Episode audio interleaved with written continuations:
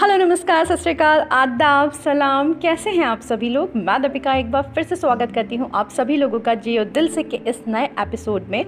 और आज का जो एपिसोड है वो है उस होप के बारे में आ, उस आशा के बारे में आ, उस मोटिवेशन के बारे में जो कि हम सब लोग ढूंढते रहते हैं अपने लिए। तो चलिए शुरू करती हूँ आज की कविता। आशा करती हूँ आपको पसंद आएगी।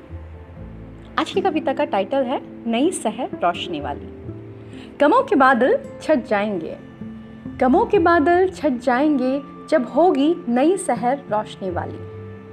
एक एक तिनके से बनेगा फिर से एक नया आशियाँ। उम्मीदों वाला और एक नई डगर की तलाश फिर से शुरू होगी। हम भी चल देंगे साथ तुम्हारे कुछ बेहतरी की आस में।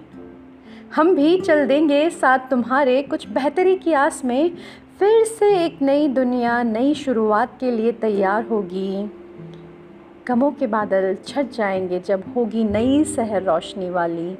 एक एक तिनके से बनेगा फिर से नया आशियाँ, उम्मीदों वाला और एक नई डगर की तलाश फिर से शुरू होगी। अंधेरा कब तक रोकेगा उजाले की परवास को?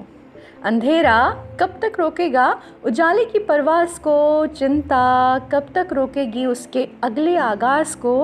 वो फिर उठेगा, वो फिर उठेगा, एक योद्धा की तरह कर्मवीर बनकर फिर से वही रौनक बाज़ारों में लौटेगी।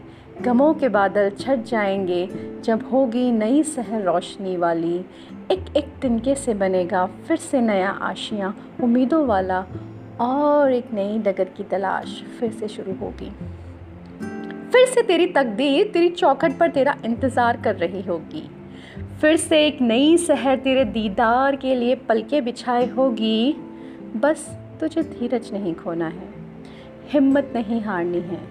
रखना है विश्वास खुद पर और आने वाली चुनौतियाँ स्वीकारनी हैं। और कहना है खुद से कि गमों के बादल छट जाएँगे जब होगी नई शहर रोशनी वाली। एक एक तिनके से बनेगा? फिर से नया आशियाँ उम्मीदों वाला और एक नई डगर की तलाश फिर से शुरू होगी। बिल्कुल सही बात है। अभी जो सिनारियो है, आज की जो सिचुएशन है, उसमें बहुत सी चीज़ें ऐसी हैं जहाँ पे हम लोग अपनी होप खो चुके हैं। बहुत सारे लोग अपनी जॉब्स उनके जॉब्स जा चुके हैं। बहुत सारे लोग जो काम कर रहे थे वो काम अभी कंटिन्यू नहीं कर पा रहे हैं। तो ऐसी सिचुएशन में होता है कि हमें डीमोटिवेशन होता है हमें आ, कोई रास्ता दिखाई नहीं देता। तो इस समय ज़रूरत होती है हमको अपने आप को मोटिवेट करने की। जी हाँ अपने आप को मोटिवेट करने की।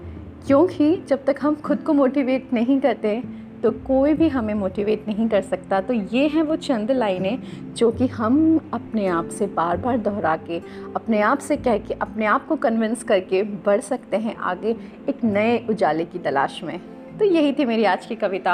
आशा करती हूँ आपको पसंद आई होगी। मैं मिलती हूँ आपसे अपनी अगली कविता में। तब तक अपना ध्यान रखिए पॉजिटिव रहिए होपफुल रहिए मोटिवेट रहिए। दूसरों को भी मोटिवेट करिए। Till then take care bye thank you